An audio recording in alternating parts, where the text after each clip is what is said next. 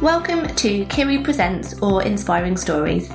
This is the health and wellbeing podcast where I sit down with a special guest to discuss a topic for one of the calendar awareness days.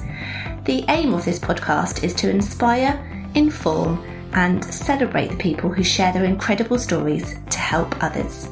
So sit back and enjoy. Welcome to this episode of the podcast, all in honour of Migraine Awareness Week, which is the first week of September. Migraines are often misunderstood as severe headaches, but they are so much more than that. In fact, it's a severe and painful long term health condition that affects one in seven people. They are caused by the abnormal activation of nerve fibres within the walls of blood vessels in the membranes surrounding the brain. This can cause throbbing or a pulsing pain, often on one side of the head, that is often, but not always, accompanied by sensitivity to light or noise, nausea, and vomiting. Scarily, migraine used to be framed as a psychiatric condition.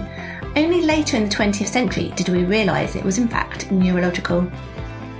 I'm delighted to be joined by Lisa today to discuss how she manages her migraines. And here's the show.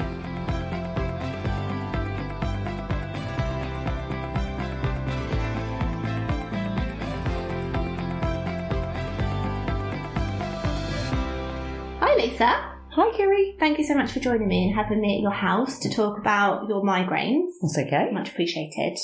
So let's start from the beginning, shall we? Can you tell people what is a migraine? Although I think most people have heard of the word migraine, I don't think many of those who don't suffer from it realise the severity of getting them, do they? So tell me about what a migraine is and when you first started noticing them. Well, this is the thing. I think migraines often used, the common expression about headaches. People think it's usually a bad headache, but the reality is, I mean, you get different types, but often migraines come with an aurora, it's called, uh, where you get lights and patterns in front of your eyes and you can lose your vision, you can get blurred vision. Some people don't get that, but they get a sickness or other associated pains related to a headache. And it's to do with usually a blood like a problem with your blood vessels and, and, swelling. And they don't necessarily know exactly why some people get them and some people don't. I remember going to a dark room with a flannel on my head with because I had a bad headache. I don't remember if I had an aurora at that point, but I remember being told it was a migraine and going to a darkened room. Mm-hmm. But the first time I got the aurora version, which I didn't know that's what it was, was in the middle of a, a lesson at school, at secondary school, early secondary school, and I couldn't read the top of the the writing I was reading, mm. and it was really unnerving, really unsettling because I literally I kept moving my head trying to read the rest of the sentence, but the other half was totally not there. Yeah. It was yeah, really, really nerve wracking really and scary. scary as yeah. yeah. as a child, yeah. So that must be really difficult, especially back then, because they probably didn't have all the knowledge and the resources did they back then? No, no, so exactly. Did you end up having a diagnosis, or were they not sort of aware of the diagnosing migraines then? No, at that point it was just like, oh, it's it's a headache. Nobody could really explain to me anything about the vision side of it. In fact, mm. I think, yeah, I think at that point, bearing in mind I was still, you know, fairly young,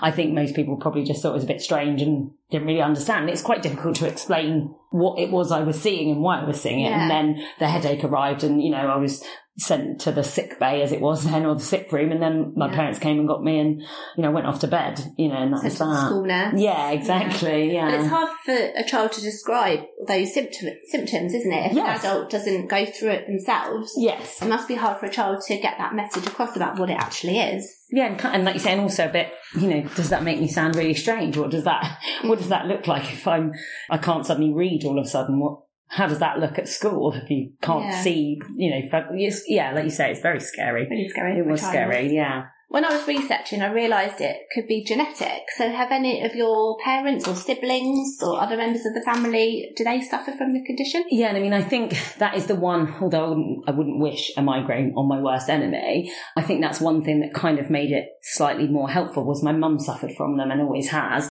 So when like the first situation happened and I needed to go into a dark room, she was like, "Oh, that sounds like a migraine." And then when she got the call from school to say you need to come and pick Lisa up, and I described what had happened, although she doesn't get the same auroras that I get, which right. is interesting. Yeah. But she said that seemed you know, like that. And then um, my sister, so it's just me and my sister, she doesn't suffer with them at all, but her son, my nephew, does suffer from them. Right. She's got three children, the other two, no, Don't. no, and just him. Um, and he's had them really quite debilitating as well through his, Yeah. you know, ad- late adolescence up to he's 18 now and still suffers from them. So. Yeah. So it's called skipped a generation on their side. Yes. Yeah. Yeah. Interestingly, don't know again. Don't know why though.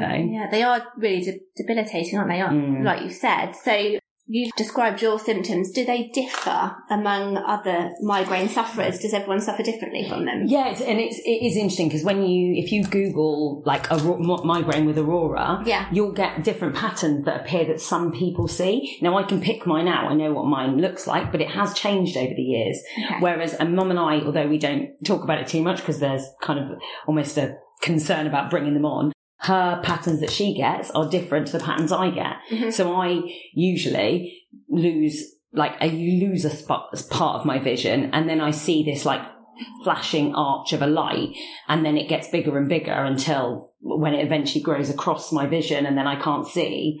And then once that goes, then the headache comes in Yeah. that's kind of my as soon as i see uh, like lose a bit of my vision in my periphery usually on my right hand side hence me gesticulating that's usually a sign that i'm going to get a migraine Yeah. yeah whereas Yeah. my mum gets kind of like a, a little square box that kind of draws itself Really? it, yeah and she usually gets it on the opposite side so no rhyme or reason as to why yeah. yeah but that again is is a really scary weird And did you Mm. notice that happen more into sort of the teenage and adult years? Because you said about having one when you're child potentially had that flannel. Do you Mm. Yeah. remember those extreme symptoms when you're younger? How does it differ with children and adults? No, so it's weird. And again, I don't know what that flip is, if you like, but definitely as I started to get into, you know, prepubescent and pubescent years, that's when I started to get them more. Mm. But then I couldn't say they were necessarily loads more as a teenager. Uh, They've definitely become more as an adult, but I think that's to do with, you know, other triggers.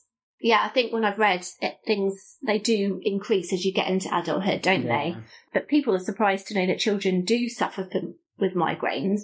And it's all really stigmatising as well, isn't it? Like, oh, you're trying to take the day off school, Yeah. you know, I mean, skipping school, you're exaggerating these symptoms. Yeah, and I But think how prevalent is it as well in children? Yeah, it's, I mean, by secondary school, you know, one child in every classroom will have had or experienced migraines. Mm. You know, for example, my, my nephew, certainly for a period of time, they had to make sure there was a diagnosis that had to be documented because he was miss, you know, had to miss school because, Yeah. you know, it's not, oh, I'll just take some paracetamol and off I go. It's lie in a dark room, try not to throw up and be out, you know, and sleep, basically sleep for, Yeah. you know, a day, two days to try and get over it.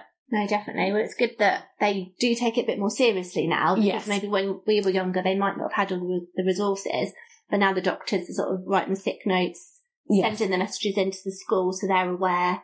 So Yeah. it does seem like there's they're doing more about it Yes. now. What was school like when you were younger? Was there a stigma attached to it, or were they supportive? How did you feel at school? I don't remember there being a stigma. I think it was just very much like, well, you've got a headache or you, you, know, you don't feel well, kind of there we are.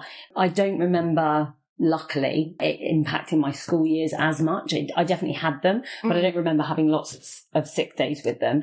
So I think that's the other thing, part of the problem with migraines is they seem to be very unique to the individual and Yeah. unique at certain periods in your life, which, you know, we'll come on to. But I think that's what makes it tricky. It's not, oh, you know, this person suffers with them and every once a month they'll get one or once a six months. It's today I got one and now I won't have one for another four months. You know, it Yeah. could be that. That's what makes it harder, doesn't Yeah, it? And to it's hidden as well, so people don't know you're going through it. So Yes. That's the tricky part of it as well, isn't it? Yeah, absolutely. And it's not like it is really difficult for somebody who has never, and as I say, I wouldn't want anyone to experience it, but it is very difficult for somebody who hasn't experienced it to really understand fully the level of impact it has whilst it's actually happening to you. Yeah.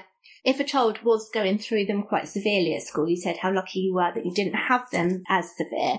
But what could schools do to help children that do suffer with migraines, do we think? So definitely, I think you know the ability to access a dark room, somewhere to lay down. I mean, that used to be, you know, even even if they haven't got a dark room, like an eye mask, Mhm. cold compress, you know, those sorts of things. There are stuff that you could. I keep getting because obviously um, Google must know what I search. Sometimes Yes. it comes up with like this. Scary, I know this migraine relief soothing, and it's like a head mask that you can put Oh. over your head that you put in the freezer, and then you can put it on, and it's supposed to be targeted for migraine Brilliant. sufferers. So again, Yeah. to your point, stuff that wasn't available for me when I was a kid and has only recently come out. I'm going for a walk. I definitely think exercise and movement, relaxation techniques, yoga, breathing will all help. Probably not right in that moment, but in the advance and post the event. Yeah, I've read somewhere though about strenuous activity bringing them on. Yeah, not, yeah, I think that's so. As somebody who occasionally shouts at their children, if I'm having a bad day and I do find myself shouting, which I'd like, you know, hopefully doesn't happen as that often, but when it does, I can almost feel my, the blood vessels. It's that kind of, it Yeah. sounds extreme, but if I feel that worked up, you know, I can The feel almost, character. yeah, yeah. And I mean, it's not, it doesn't happen very often, but on the rare occasions where it's been, you know, that I've had that level of frustration, I can feel it almost pulsating Mhm. and almost a flash. So I do think, you know, yeah, if you do too much or have too much stress or too much intensity, like you say, work out too hard, then you're more likely to kind of potentially Yeah. bring one on if you suffer So, from it. like, if the children were doing PE at school and they might suffer, then Yes. they do the walking or jogging as opposed to sprinting. Yes, yeah, not like something really. I think it's the short, sharp bursts of intensity that's the issue. Like if you're a long term, like a marathon runner, but you know, like a long distance runner, Yeah. it's a steady thing. It's that sharp intenseness that I think adds to the trigger. Yeah, Yeah. yeah, exactly. And then we've got things like anti-glare on the computer screen and light sensitivity glasses and things like that. They could, if a child di- does suffer from migraines, they could incorporate those pieces of equipment into the classroom, hopefully. Yeah, and light sensitive glasses are actually great Yeah. because they, you know, there's no, you don't need a prescription. It's nothing like that, but it can be really, really, they can be really effective. Yeah, Yeah. absolutely. So I'm just wondering, you said as you got into adulthood, they increased.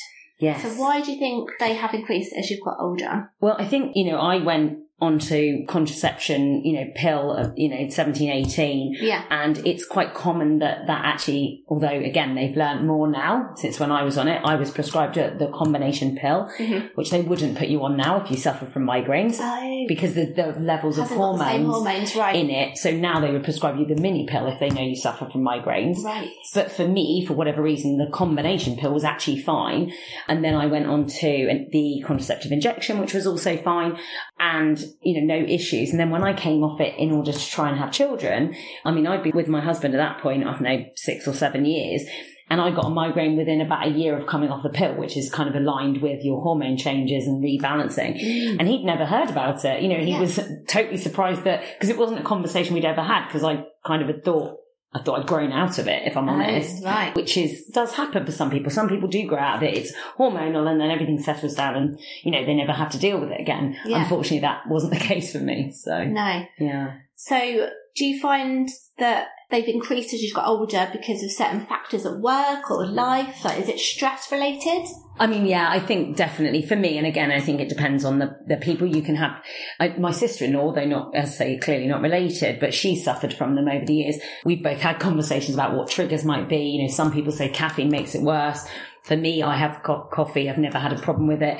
But uh, for me, stress is definitely a trigger. Not necessarily immediately in that moment, but usually if I've had a very intense period of time, Mm. invariably it may come out, you know, a few days later, I might suffer from one almost when you've kind of come off the cusp of the madness. It will have been building up and then it, it comes out. But it depends. Um, when I was working, when we went into COVID-19, Yeah. we went into a situation where I was doing, I'd been doing a new job. I was having a new, I had a new team. I was working from home suddenly doing crazy hours. New environment, new, you know, working off a small laptop, wrong seat. Well, I didn't know it was wrong seat. Dining table and chairs.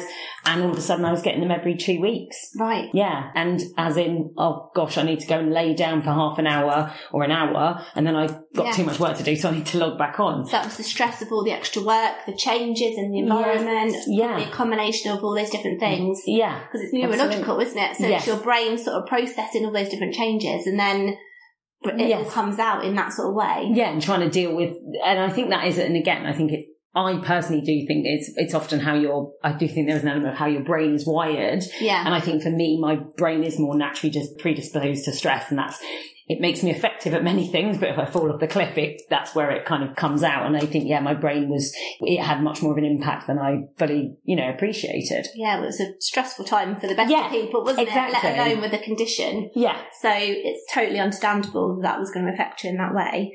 Yeah, so let's carry on talking about work then. As we've said, it's a disabling disease and it can affect many aspects of life. So how does it affect your work? Because for me, I feel like you're one of the hardest working people that I know, and you seem Sure. really well respected in the company. But research suggests that a third of people who suffer from migraine have experienced discrimination at work. Do you feel you can advocate for yourself at work and be open about the condition? We said about adaptations in school, haven't we? So is Mm. there sort of adaptations they can put in place at work? Because you've got to be open about it because it's, like we said, it's hidden, isn't Yes. Yeah. So how do you feel about that? Well, that's. I, I think you're right. I mean, I definitely do advocate, and in almost, I've just, as you know, just changed changed roles recently. I haven't had the conversation yet, but I did in the previous jobs I've started. It's almost been one of the first things I've said. Like, by the way, I suffer from migraines. If I get one, I have to go to bed. There's no. I haven't yet found a medication that makes enough of an impact to help.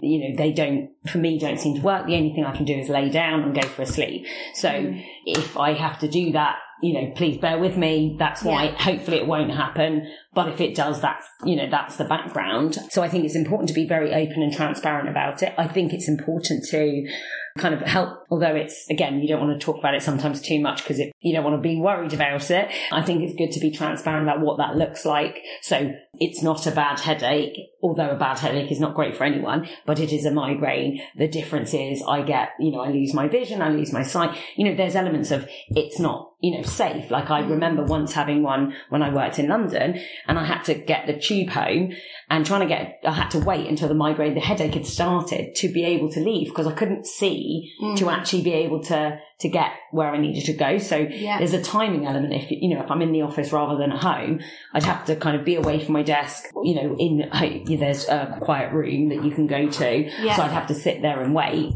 until that headache kicks in to then go and lay down because I need to be able to be safe to get home. Yeah. And obviously the headache's not great, but it's better than not. It, the, the headache's horrible, but the vision for me is the scariest Yeah. part of it. Definitely, and the unsafe part. Yeah, exactly. say, it's good they've got a, a quiet room that you can go to. That's Yes. on offer.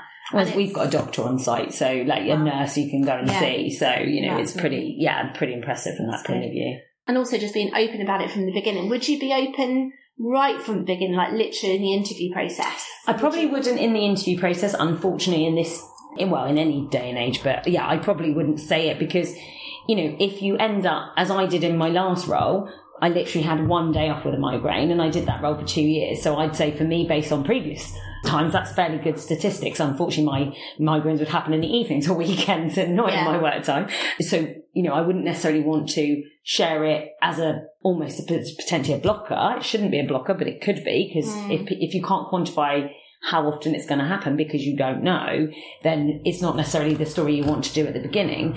But once I'd started the role and got to know my manager and my team, then I then I'd Yeah. be pretty transparent early on. early as possible. Yeah, so that that way, to your point, I think we were talking about earlier around, you know, do people think you're making up, or do you, people think you, you know, you're, I know, lazy or a, you know, you sick note, which is, Mm. you know, as phrases they would have used back in the day. Yeah. You can already go, look, I've kind of set my stall out. This is something I suffer with. Yeah. You should be aware of it.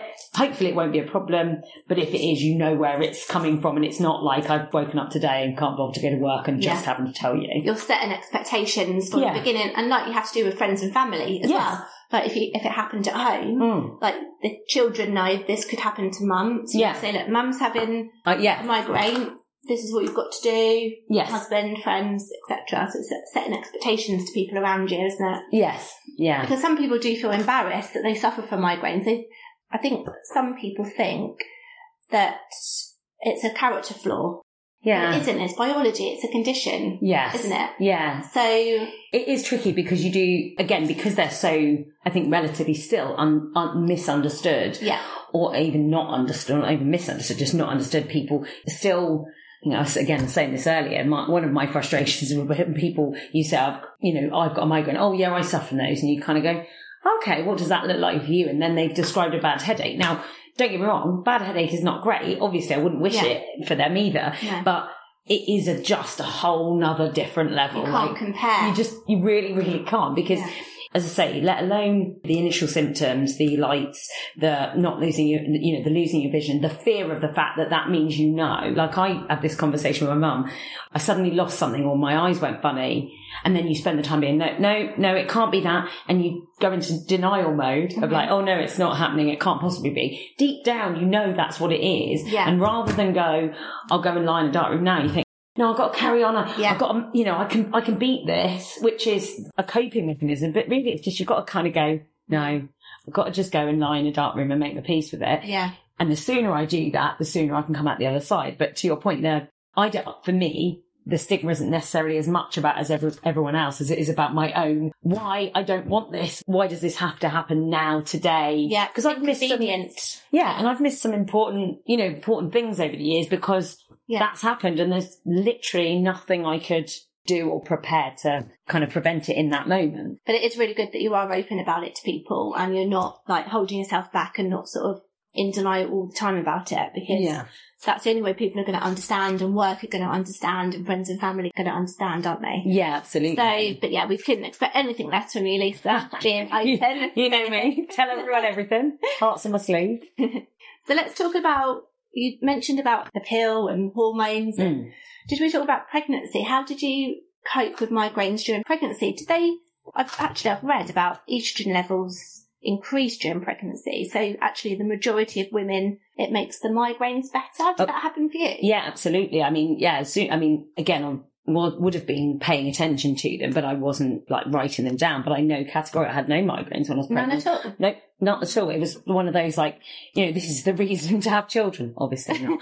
But yeah, constantly if I start having a family of 20, it's because I don't want a migraine. But yeah, absolutely. It was, it was a game changer. And I, and I don't know, like, like you say, it is obviously the estrogen levels, but I think it depends on how they're balanced. I don't know if it's because they're going into the baby rather than you. And I don't, you know, I don't know the science behind it, but yeah, absolutely. And with both pregnancies, you know, Yeah. exactly the same. So And then in between, they came back. they came then. back, yeah, in between. a big gap. No, 23 months. So they still came back Came back. between. And they came back even when I was breastfeeding. Right. So even though, interestingly, again, I think some people, when they breastfeed, that continues because the hormones are still there. Yeah. For me, I know I had one within a, sort of a month of Evelyn being born. So it was almost like for me, my hormones are kind of still, I don't know if that's part of it. They're kind of in overdrive as your Yeah. body's dealing with the fact that you've had a baby and stuff and the hormones are a bit crazy as And, maybe, and also the stress and the trauma of having a baby. Yeah. Yeah. It's going to possibly, if that's your trigger, Yes. possibly bring them on as well. Yeah, especially again, I think I know I had them definitely between Dexter and Evelyn, but more, I don't remember them being low, like regular, regular, but I know Evelyn's the fact that I say, I know it was within a month or so of Dex, of, of having her, that I think the flip from two, one child to two children and the, and the guilt and the stress of, oh, you know, what does that look like? And how do I keep them both happy and rebalancing that, you know, would definitely, is definitely more stressful for me. That must have brought in, brought on a bit of anxiety as well if you're breastfeeding and then the thought of then Mm. potentially getting a migraine. Yes. What do you do when you've got a baby attached to you and say if Sean's at work? I did have that. I had one scenario where I'd gone to pick Dexter up from nursery. Uh, Evelyn was a young baby. Sean was at work and I felt it coming on. I had to phone my dad to meet me back home Mm. because my mum was out. So I phoned my dad, bless him. He drove round. I was like, I need you to be with the kids. I just, I have to lay down. I took Evelyn to bed with me or into her cot so that if she woke up and needed breastfeeding, I could do that. And dad, dad, bless him, came and, and came to the rescue and was with Dexter. So, but yeah, like for me, as somebody who likes to try and be self-sufficient and, Yeah. you know, structured and all that kind of stuff, it's harder for me to have to ask. I find it difficult to ask for that level for of help. help. Yeah, and, and be It's that only asking vulnerable. your dad to come round for an hour. I know. It's not I know, but you know, it's to ask. to your point, but to your point earlier around issue, is it a reflection on you? Is it a, that's Right. the element of the Yeah. kind of, does that make me a weak person? Yeah. Because you're, Yeah. as a result of my migraine, I'm having to ask for additional help that I wouldn't have needed, Yeah. you know, that you wouldn't need, that my dad's never been through, you know, mm-hmm. that's Also dad's never had one, so he might not understand. I mean, luckily he gets it because of mum and has been Yeah. through that, you know, 45, 46, whatever it is now, years of marriage. then he- long. Yeah, it might even be longer than that. Mm. They'll, they'll kill me for not remembering. But around that um, stage, so he is used to it. But yeah, there's a lot of people who who wouldn't understand. And then Yeah. if you've had to change plans with people who, yes, no, you suffer, but again, haven't experienced them, it can be difficult for friends and stuff to, to understand, you know, if you've let them down and you're changing plans as a result, Yeah. you know, you'd like to think everyone's understanding. And I think luckily most people are, but it doesn't stop the guilt of, especially somebody like me who loves being out and going and doing things. do you and love a social life. I do love a social life. ask actually because I feel like you do. Well, you know you love a social life, and you had Wimbledon on Sunday. You had a festival on Yeah. Saturday. Do you sort of book things in your diary to fill up the time and use it as a bit of a distraction, so you don't have to think about maybe getting a migraine, or is it the opposite of For me, it's not. And to be honest, just a social person? I'm just a social person, but also I think because I have, if anything, the booking stuff on the day of those events, like my friend where I was her bridesmaid, you know, there was a bit of the couple of days before I was like, oh my goodness, what if, what happens, what would I do, how would I cope? Like I, If I, you got a migraine, if I got a migraine, social- right? yeah, on those big days. So like when I went over there, I'd made sure I had aspirin, paracetamol, because I can take, you can take a combination that the doctor recommended Yeah. if I need to, because I, I would have no choice. I wouldn't want to miss those sort of key eve- events when I did our hen do. You know, those are the things where I think I just like don't let it happen, but Mm, that is the anxious anxiety because then Yeah. it's it becomes you worry about the vicious circle of I'm getting anxious about it, then I worry and I just don't want to stress about it, and is that going to bring one on? And it becomes vicious circle. yeah, so it is having to kind of try and do the whole no, it'll be fine, that's fine, you know, it'll be okay, don't worry about it. It doesn't I don't know whether that how much of a difference that really makes, but trying to talk through almost in my head like it'll be fine. We just that's not an option, and and trying to not allow that to happen. You know whether that's. Yeah. But I have missed. I have missed not luckily weddings, but I have missed events. I've missed you know things with people I've booked. Like when I used to live in London, I'd come down. I've missed going out for a meal and dinner with a, a friend of mine who I hadn't seen for however many months because I got a migraine. Yeah. She knows because she knows me years that there's nothing I can do about it, but it doesn't stop me being equally frustrated that not only do I feel rubbish, I can't do whatever it is I've you know, planned. yeah. to. Well, you chucked us, us out one evening, I didn't you? did, yeah. We were having a nice little time, and then it came on, and then you're like, right, guys, Yeah. go, leave me. Yeah. And it's one of those, and again, I remember that night being sort of, you know, trying to think, no, I can't, I can't have that happen. I can't, you know, I'm enjoying myself. We're doing, we're having great fun. But then just having to be like, I just, you know, I can't because then the sickness comes on and everything outside of the vision. And then I'm just like, I can barely stand up because I get all shaky and I just, Yeah. I need to lay down and Yeah. that's no fun for anyone, you know? That's how you cope with it. Yeah. Yeah, so going back to when it was COVID 19 and we had different routines that have changed, and well, lots of things changed, didn't we? And lots Mm. of things going on. Yeah. And you found that the migraines increased during that time. Yes. I've read that migraine brains prefer consistency, so Mhm. maybe that was part of it as well. Yes. So, do you find that they increase during other times when routines are disruptive, like holidays and seasons changing, new job? You've got a new job now, actually. Yes. Yeah. I you? mean, Traveling around. touch wood. I think it, again, I think it's like everything. It depends what your individual triggers are, Right, and what I mean yeah. by that is like a new job, although scary, you know, generally doesn't. At, touch wood at the moment hasn't brought one on. I do remember when I started my last role. Mm. I do remember literally laying. It was my first day, but we were still working from home, and I remember laying in, laying literally trying to log on, and laying down in bed and Yeah. trying to like look at emails, but also because it was my first day on a new job, and I didn't want to be like. Oh, I can't, you know, I can't, I'm sick on the first, first day. Because at that point I hadn't had that conversation Right. back to our earlier point. Yeah. And I don't want to sound like, oh, I just couldn't, you know, just couldn't be bothered. So I do remember that being kind of quite concerning and me having to manage that. So yeah, it's trying to figure all of those, those things out. Yeah. You're just figuring out all the triggers and, and it's all different for everyone as well, isn't it? There's Yes. no like particular medication, particular routine, particular lifestyle adaptation that you can do that's going to work for each person. It's going to be different. Yeah, I think so. And, and actually, and back to your point, I think for me, knowing that I do, when I have periods of stress, I tend to find the impact of those periods of stress tends to be after the event. It's almost like you know, when people say they go on holiday and that's usually when they get sick or they get Yeah, a cold or whatever because chill. they, because Yeah. that's almost like you say, I don't, That's where you get it evenings and weekends. Yes. More. And I think why I got it on the first day of that other job because I'd stopped doing the old job, which was insane. I Mm. mean, this that one ended up being just as insane, but hindsight. But at that day, that first day, it wasn't. I think Yeah. that was almost like, oh, like my body The going, yeah, yeah. And Yeah. I do think that is very much a me thing, like the falling off the cliff bit.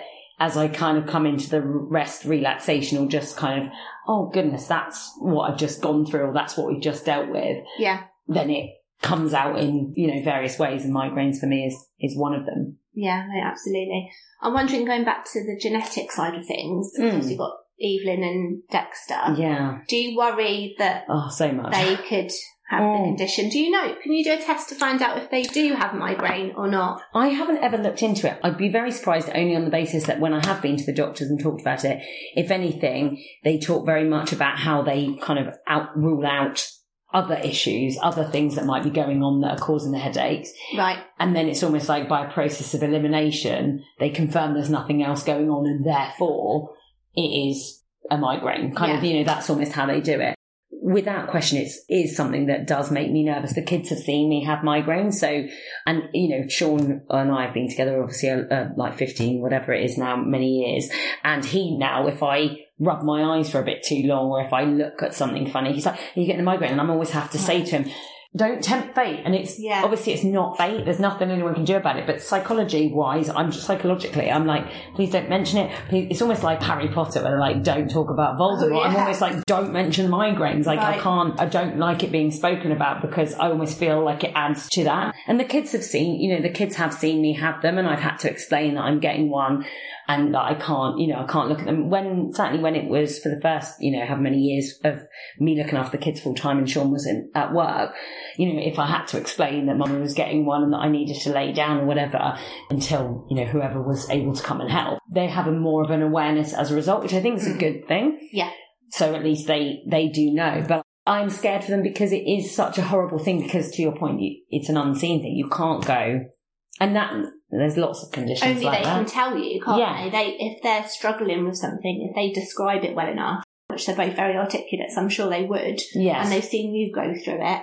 yeah. Um, but it's picking it up, isn't it, early as well, because you want to be able to put those management techniques in place. Yeah, as much as possible. But I think that's the other thing, though, back to our earlier point, is the management techniques are, are great, I guess, but unfortunately, kind of the reality of, you know, you just don't really know and it Yeah. might just happen. It's trying to be open about that, but not scare them in the way that. I still, and probably Pat, and through no fault of anyone's, I think, but just because after a while you live like it and you think, you know, it, it sometimes just does make you nervous. I remember getting a, I remember driving, this sounds random segue, but I remember driving with my friend. I be, hadn't seen her for a while. My friend who just got married. Yeah. We drive, I drove, pick her up. She lived in Westbourne at the time. So, you know, from here, you know, 20 minute drive and we drove and it was kind of twilight dusk time. So it was light, lighter when I got to her. We went into her house, had a bit of a chat and then I drove in the dark and the switch in my, the light Going from day like daylight to then nighttime with lights um coming towards me. And on the drive a light driving you know car light just hit my eyes wrong Sometimes they have their full beams on Yeah. as well, don't they, which you can't get away from. and I don't know why. So that wasn't stress related, No. but you know maybe it was kind of in the surface. I don't know. Yeah. But the light hit my eye wrong, Wrong. and by the time we got to the restaurant, I was like, I'm getting my. And I, again, I didn't want to say anything because like she was there. We were catching up. I didn't want to ruin Yeah. it. I didn't want to stop the evening. And I was like, I couldn't. I tried to get some. My thing is trying to get some food in me, Yeah. like almost as point I noticed the the patterns Yeah. because I can't eat once I get the headache, just not happening. So, and I do find that sometimes if I leave eating too long, that can be, it doesn't necessarily, it doesn't trigger the aurora, but it triggers a, like a dull headache that then transforms into a big bad, like what I would call a migraine headache, but without the aurora. Right. So I also, that's the other thing I have to be careful. So management techniques, and we you have mentioned about different things that you've tried. You said Mhm. medication hasn't worked for you. What else have you tried then to help alleviate the migraines? Well, yeah, and I, I should say, I was given a type of medication, I think it's called sumatriptan, sumatriptan by the doctors, which is specific migraine uh, related uh, medication. But when I took that, now it could have been that I was described, I was prescribed that plus painkillers. That's what they recommended, mm-hmm. um, and quite a strong dosage. And it could have been that combination. But when I took them, I actually made me feel really sick and almost worse like on top of. So the headache bit might have gone, but the sickness for me, it just made it yeah. almost as bad. I suppose were the side effects. Might have been the side yeah. effects, might have been because back to the point about everyone suffers slightly differently as migraines. Yeah. It might be that I'm just more predisposed to the sickness element and therefore it's fixing the headache, but not, it's making the sickness worse. Yeah. That's one of the challenges. So technically like my go-to, which I will do oh, I certainly have done, is uh, aspirin, but I don't think it makes really much difference. So I sleep. That's my, my thing. I did go through a period when I was getting them every couple of weeks when I was going through COVID. I then was recommended turmeric, mm. daily turmeric oh, tablets. Yeah. yeah. And I was taking them every day. And that definitely did seem to, at that moment, that definitely seemed to help. They definitely seemed to reduce. When I noticed after a, and it must have been, I must have been taking a turmeric you know, a tablet at least for 18 months, you know. that strictly every day? Every day. Did you feel like, oh, what if I forget to take it? 100% became almost a crutch. Now, yeah. I knew it was herbal, so it's not going to do any harm, mm. but it is one of those that's partly the medication piece worries me because one of the things that they recommend you have aspirin if you are having medication because aspirin is known to be a blood thinner. Yeah. And one of the combinations they think with migraines is that your it's to do with the thickness in the blood and the throbbing, the pulsing yeah. is starting to do with the blood not passing through your Makes arteries sense. as yeah. quickly. But that's why, although I understand that as and when it happens, you know, you hear some people take aspirin once a day for like high blood pressure or whatever because it helps thin the blood. Yeah. I can kind of understand the concern where, and that's why I haven't ever done it. Like if I was feeling like that about turmeric, well, then does that mean you know you know, is that how you end up being addicted to a painkiller? Because yeah. actually you, that almost becomes the, well, if I take, if I don't, then that it will come back. Yeah. related to it as well. yeah. You said that you get exactly. Well. Yeah. So the turmeric helped, but then I'd say after about 18 months, the migraines had reduced. I wasn't getting them every two weeks. I was getting them periodically, but there didn't seem any direct correlation to the turmeric. So I frankly stopped taking it because I am one of those that if I don't really know why I'm putting it in my body, then I don't really want to do it, yeah. even though it's herbal, because herbal stuff is amazing. I have no doubt, but it's not regulated. There isn't as much, you know, review and management over it. So I'm also a bit cautious on that. I think it's something to be, you know, mindful. that reliance, of. isn't it? That having to yes. take it every day and yes. relying on it. And does it make it, you know, does it make it better? I was also told to take magnesium with the turmeric, which I took, but that had other side effects, which then meant I was, you know, supposed to take something else. And then it started to get a bit like, no, that's too many, too many things. And again, because it was more periodic by that point, I didn't want to take stuff unnecessarily. That's just not, yeah, my, my approach. Like I said, I try, I've done, um, when I first moved from here, from Bournemouth to London, I did, uh, no wheat, no sugar, no dairy for three months. I did no alcohol for two weeks. It didn't seem to make any particular uh, difference. I have probably a slight intolerance to wheat for, but that's to do with IBS rather than that, rather than mm. migraine related. Caffeine, yeah, doesn't seem to be. If anything, I'm more likely to get a headache, not a migraine, but a headache if I don't have a coffee because my body's obviously used to that. Yeah. But mine just seems to be more about managing my stress levels, managing my, you know, balance between being excited and, and engaged and energized and working at the peak of my stress mm-hmm. and not pushing myself over, over, the, edge. over the edge. Yeah. And that's a fine balance, which I'm still trying to figure yeah. out. But it's yeah, choosing what's right for you, isn't it? Yeah. Because like we've said, everyone suffers differently with migraines. Yes. So there's not going to be one set of rules and medication and lifestyle changes no. that is going to suit everyone. Exactly. It's just sort of playing around with it, isn't it? Yeah, and I mean, like, you know, my um, one of my sister-in-law, because I say she went through a period, of, she cut out caffeine. She then went through, you know, cutting out certain meats and stuff that had certain chemicals in them. Oh, right. uh, you know, she re- really restricted her diet, but then I think that hasn't, you know, then she was restricting chocolate chocolate. People, a lot, there are lots of information that you can find out to, to try different things that cause, you know, that may cause a, tr- be a trigger for you. Yeah. I think it's about, you know, if that's something that you want to do and that you've got the kind of energy, effort, commitment, you know, to go through that, to try that, then I think that's great. I think for some people, like many, many things actually in life, there's lots of things that, are, you know, can be harder on some people than on others. I haven't found the magic it's mm. this, don't ever, because if I mm. had, if somebody could say to me tomorrow, don't ever eat X thing again for the rest of your life, Then so you'll be maybe, alright. Then maybe unless it was cheese, I'm not, not Yeah. sure I'd give up cheese, um, or wine. Or but no, no, see, I could probably give up chocolate. I wouldn't, but cheese. But yeah, so I think that's the thing. I think it's about there's a lot of research, a lot of information out there for you to find, and a lot of resources that you can use to do research about if you want. Interestingly, where I've had, as you know, I've had my uh, lot dentist work recently. Looking my lovely. dentist, oh, thank you. Um, my dentist actually did say to me that because I was talking about migraines, she did actually mention that you can get Botox specifically Yes. for migraines, and so it's not at all related to So getting does that go then? near your temples, Right. uh, which kind of makes logical sense because Yeah. actually that's usually where the pain and the throbbing and stuff comes from. It's like two for the price of one. So you get Oh, your crow's feet. Yeah. I don't think they use it for that. It's a different Oh. sort of, uh, yeah, different sort of method, I think. But again, oh, I had that conversation with her because I think she said it had helped her, Right. but then after a while, it sort of it hadn't as made as much impact. So I think it's almost like perhaps that's part of the challenge with a migraine is because it's probably tri- you know connected to lots of different stages in your life, maybe lots of Mm. different hormones, maybe stress, etc. That you almost have to ride the waves of what is working for you at, At that time. point, yeah, Yeah. rather than assuming. I'm going to do that and that will fix That'll me work forever. and ever. Yeah. yeah.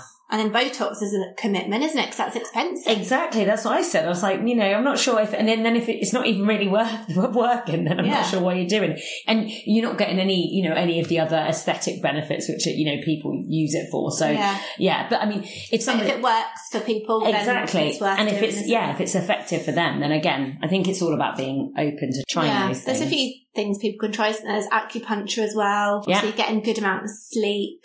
Acupuncture is probably like the one thing I haven't tried, uh, which actually I've always wondered about. The other one I've heard about is hypnotherapy. Yes. From I a hear about this as well. but yeah. sort of from a almost from a stress relaxation perspective rather Mm. than because again back to our earlier point about it being kind of brain and how you're wired and that side of thing i think it's more around how you're managing your stress if it is a stress related trigger Yeah. or perhaps if it's a food related trigger that you don't want to give up maybe you can because they do hypnotherapy related to yeah. to that They do. then you know then there's that option as well Mm. also reflexology you know can be really effective for some people again not more so i think from a as sort of from a re- relaxation stress perspective rather than necessarily directly the migraines but again if you're if you're more uh, overall a calmer person then that's obviously going to benefit you Yeah. Bit of yoga, bit of yoga yeah meditation. There's lots of things to try, and it's just what works for different people, isn't it? absolutely yeah Yeah.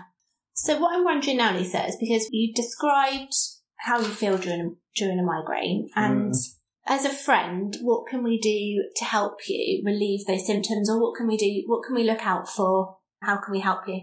So one of the biggest ones for me is more about like lighting. Like Mm. uh, in my old department where I was, I fa- I used to face the window and there were blinds, and I would have to make sure I changed the blinds as the sun moved around the rooms Yeah. because if the sun hits my eyes in the wrong way, I have to be really careful. Even things like if you see me looking at my phone, I was doing it earlier when we were looking at stuff. And if the light is reflecting on the Mm, phone in the wrong way, back. yeah, it's Yeah. so I think you can tend to, that's why I'm saying earlier about Sean spotting the, you know, is it a migraine? Like if I'm rubbing my eyes a lot, but also, like I said, for me, I'd almost rather not talk about it because I Yeah, want so to it's be not okay a case with of saying, "Oh, you have a migraine, Lisa." No. We don't want to be saying that. No, Right. no, certainly not for me. Again, other people, are, you know, might, it might work for them, but for me, it's more, again, I, because some days it is just, you know, the lights hit me wrong or, you know, actually I just need a bit of water or whatever. And it might just be, I, you know, I get sleepy dust, I don't know, you know, in, in my eyes. If that catches, if that goes on the wrong part of my pupil, I could look like I'm getting a migraine because I can't see because there's a bit of sleepy dust there. But, you know, which sounds silly, but Yeah. I do have to, that is something that it sounds so funny, but that I do live with. Like it, when I get that, I'm like, okay, now I can feel it sleepy dust. Okay, that's fine. yeah. You do have that initial panic, yeah, that yeah, anxiety that it's going to come on. yeah. is it that, or is it Yeah. is it just sleepy dust? Which again, it sounds so, but it's just what I've learned to kind Yeah. of live with. So I think more than anything, it's more water. You know, do you need some food? Can you sit? You know, Lie you should down. sit down, lie down. Can I get you an eye mask? Oh, Area. Yeah, dark. You know, how do we make it dark? And with all love and respect, you know, leave me in peace. Which sounds terrible, but you know, I kind of just Get out need- of my house. yeah, I just need to go. I just need to go to bed. I need to get rest, and that's for, that's what works for me Yeah. anyway. That's good to know. Yeah, so how does it affect family and friend relationships? Obviously, you've got us, you've got lots of other friends. Are people around you supportive, or do you feel people are still a bit sort of wary about it? Do they understand what you go through? I think back to our early point around like me being a social butterfly and wanting to do things and be involved. I think the good thing is that most people know I wouldn't miss out on, on anything for no reason. Yeah. So I don't, you know, my view is I think everyone understands that it is just something that's kind of, it can happen. There's no rhyme or reason. There's no logic to it. It is just kind of what it is. So I don't, I don't feel there's any judgment in that. I do think You definitely wouldn't be making an excuse not to go out. no, exactly. not me. You know, not me. If anything, I'm the one going, come on, when are we going out next? We've got a few dates in the diary now. We have, uh, we have. But I think the other thing is it's more, it's difficult to try and explain it to people. And that, that would be, again, I wouldn't wish anyone to experience it, but I think once, if and when anyone does experience it, then I think there's almost like a different level of camaraderie with somebody who really fully understands Mm. what it is like because and and as I say, the headache is horrible. It is horrible and the sickness. But for me, the worst part is the vision part Yeah. because I just find it, I find it unnerving. I find it scary. I don't like it. And I know that it's gonna lead to feeling rubbish. And that's Mm-hmm. never, you know, it's almost, I don't know. Sometimes I've, I've wondered over the years, you know, would I rather it just, I suddenly just got a ridiculously horrible headache because I get no build up. Like it just hit Yeah. me. It'd just be like, oh, okay, you know, it would be rubbish, but I don't know how long the pattern's going to last. And, and over the years, the patterns change. And sometimes I've got them on different sides. So it kind of is making me guess, It's like, all unknown. yeah. And, and so therefore it almost makes me feel a bit crazier than normal. But, you know, like, as in it makes me a bit like, yeah, and is it going to last five minutes? Is it going to last half an hour? Because I don't, I don't know. And Mm. on, a, I mean, rare occasions, but this is something my mum has now. She has got a situation now where she'll get the aurora, but she doesn't get the headache, which some people do get. That is a common, that is still a migraine. So you can get an aurora migraine, but no headache, Mhm. whereas I get both. Yeah. But I think, you know, it's the anticipation of that. And then I know from my mum, from having conversations with her, that's almost like the anticipation of, oh, will the headache come? Is that, you know, okay, maybe shall I sleep? Do I carry on powering through and we'll just wait for it to go? Like, it just messes, it just messes with the head a little bit, Mm. literally. No, So, no, yeah. certainly seems to. So you mentioned there was a camaraderie with people that also go through what you go through. So do you know many other people? Is there like a supportive group that you're a member of or anything? Um, I, I'm not because I think they're probably, you know, fairly common, but, uh, well, and we know statistically they are fairly common, Yeah. but I think it's one of those things, the moment you say to somebody, like, oh, you know, I had a migraine at the weekend, so I stopped, it stopped me doing X or Y, or you tell somebody on the, you know, the team, and they go, oh God, you know, I get, and it's almost like there is just a different level of,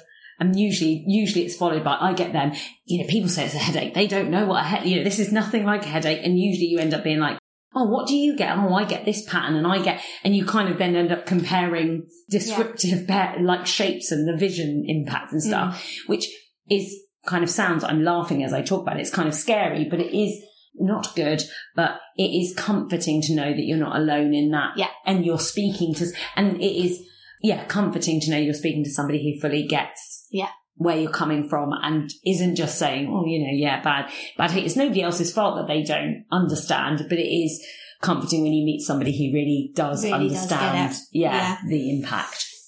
So how often do you get them now released? You said about them possibly improving over the years. Have you got like a record where you've tracked how often you get them? Yeah, I mean, I only uh, started. I thought it was. I hadn't had them been tracking them over the years, but I started tracking them just after Evelyn was born, and I got it on my phone, so I just have it as a notes thing. Yeah. And I went for a long time of actually trying to like give background and context as to what happened. So like if we look at this one, so 10th of September 2017, took a dose of sumatriptan at 9am, went for sleep, pain still there, though less than normal. So took second dose at 11.30, breastfed immediately after taking first dose, so not to be in the system, then used the formula for the next two feeds because I had to be Right. careful about the drugs when I'm feeding. Right. See, I've forgotten Yeah. that. So, you know, but then I had to wait. And so I'd even made a note of the fact. So I'm worrying about breastfeeding Evelyn because I don't want, she's not allowed that.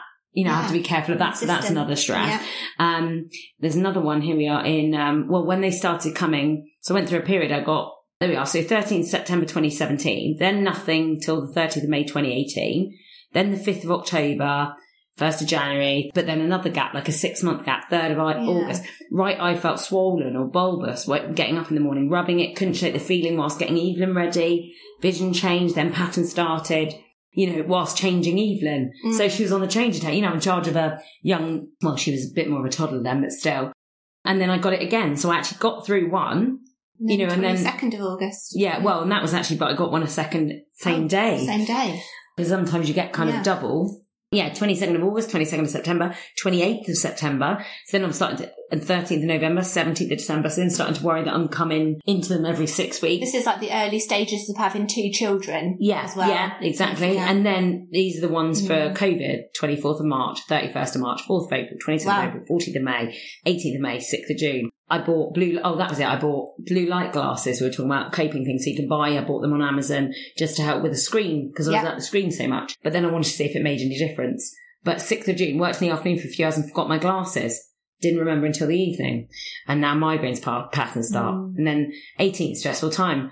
I haven't been taking the pill since the November, December time. So then almost like it's starting to come back into Yeah. things. 3rd of July. So yeah, it's interesting. I must admit, when we obviously came to do this together, I've taken a look and, and part of me must is paranoid that I've forgotten to write one in. But the last time, apparently, according to my notes, that I had one was June last year. Right. So I'm over a year in, Yeah. which isn't unusual over the course of my life, but it's probably the longest. I think when I look back, is the longest the I've last sort gone. of five or six years. Yeah. Yeah. Well, yeah, is the longest I've gone recording. since I've yeah since I've had one. So you know progress, but unfortunately, again back to our earlier point, never say never. You know, it, Yeah. unfortunately for me, it's like a ticking time bomb. Like it will come for me. I know it will. That's just kind of my Mm.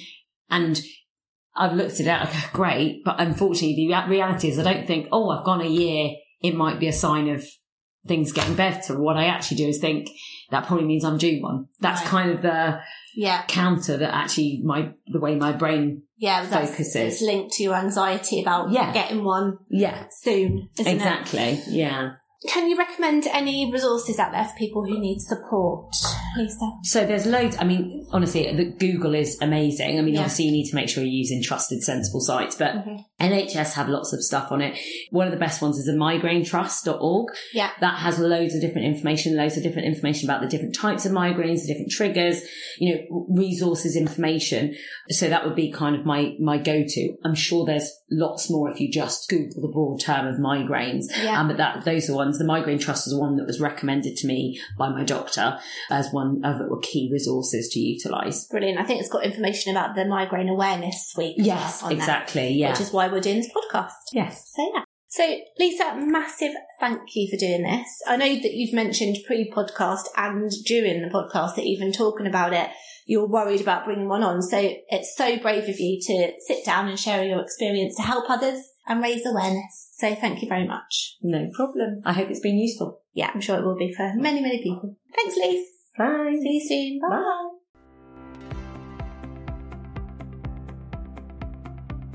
Thank you so much for listening to the podcast today.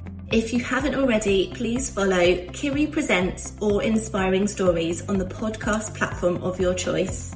And don't forget to share on the socials if you enjoyed it. Thank you very much and talk to you soon.